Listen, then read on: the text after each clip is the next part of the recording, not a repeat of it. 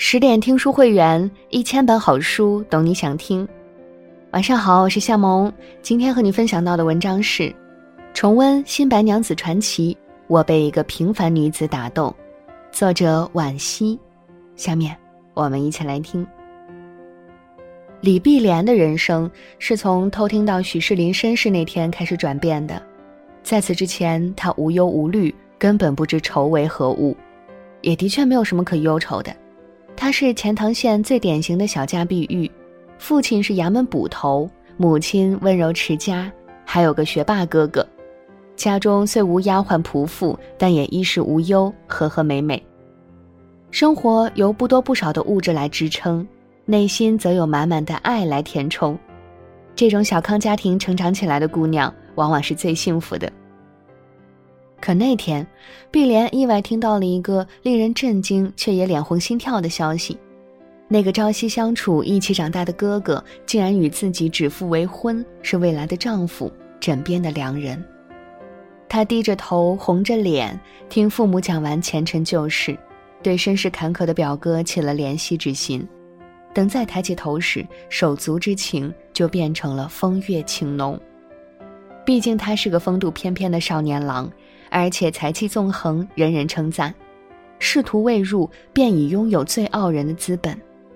这样优秀而俊朗的男子，竟早早的被父母许配给了他，想想都觉得美啊。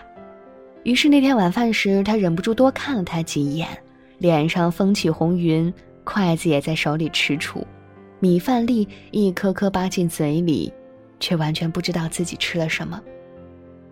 说来也怪。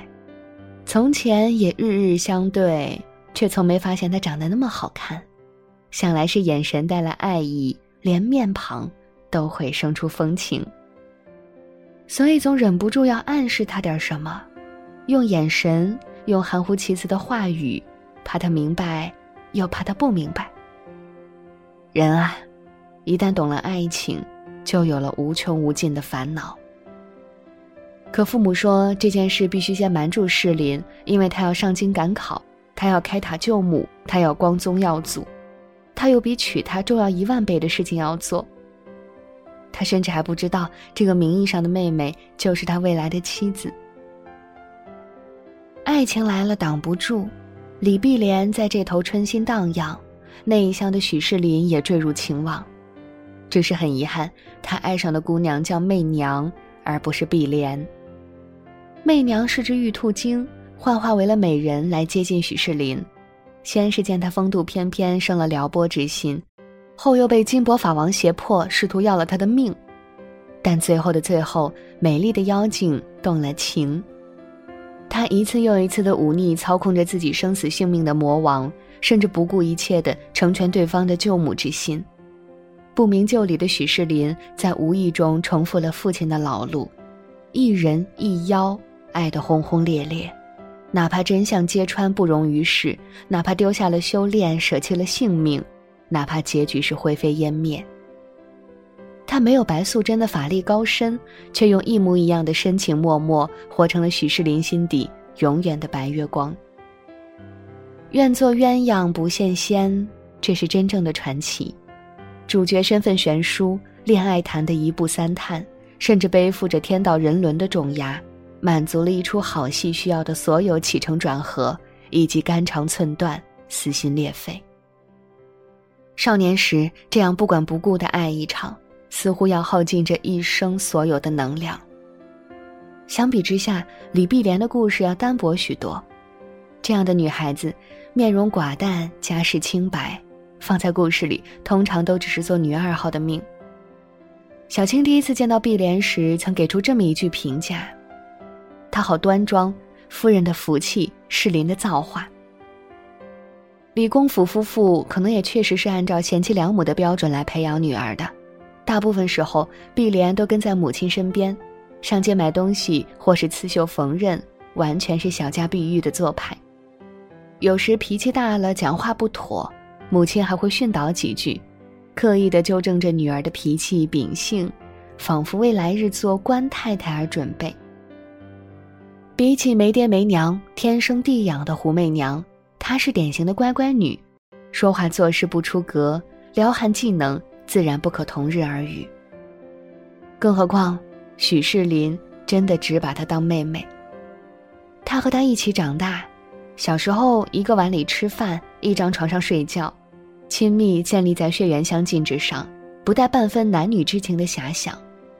即使所有人都明明白白的告诉他，你们是指腹为婚的夫妻，当身世迷雾揭开，他失魂落魄的从雷峰塔奔到金山寺，又马不停蹄的进京赶考，可就算在那样的悲痛欲绝中，能给他安慰的，也始终都只是胡媚娘。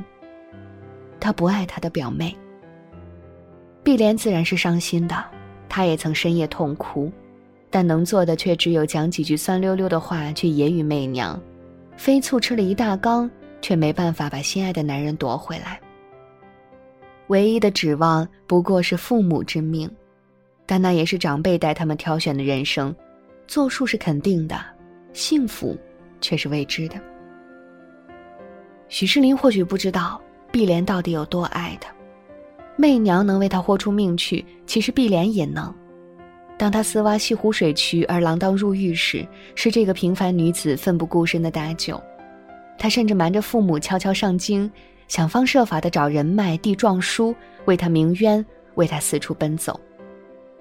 但，他和白素贞、胡媚娘不同，虽有些花拳绣脚的功夫，却无法撼动权贵，更不能呼风唤雨，拉上一整个世界来陪葬。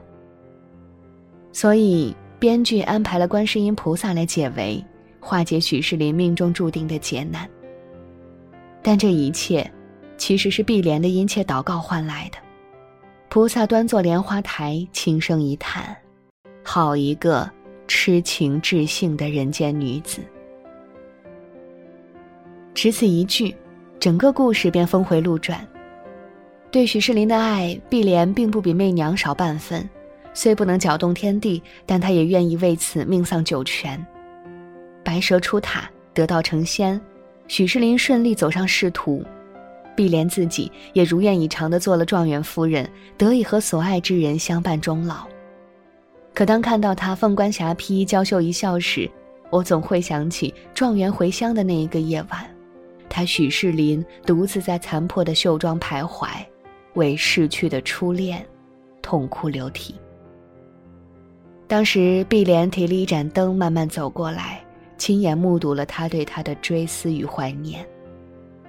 但伊人已逝，他默许了他的念念不忘，允许他在心底辟出一块地方来安放旧时的白月光与朱砂痣。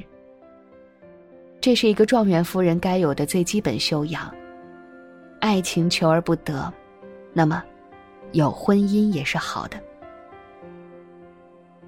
青梅竹马的表妹，在古代往往代表着父母之命，它象征着人间烟火的温暖与温度，也象征着妥协退让，仿佛某种循规蹈矩的人生。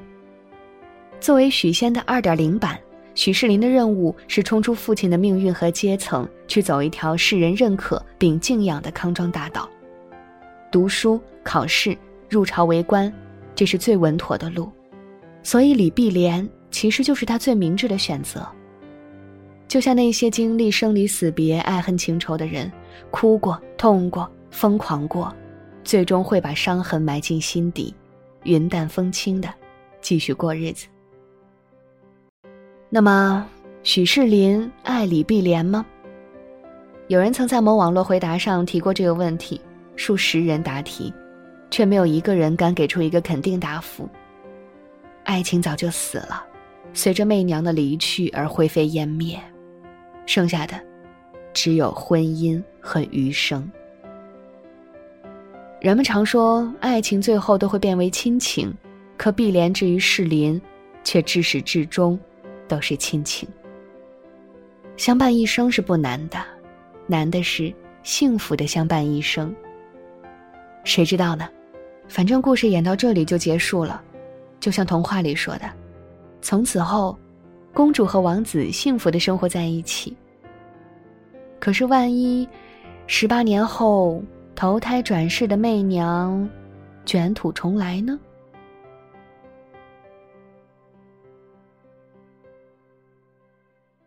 今天的文章就和你分享到这里。更多美文，请继续关注十点读书，也欢迎把我们推荐给你的朋友和家人，一起在阅读里成为更好的自己。我是夏萌，感谢你的收听，我们下期再见。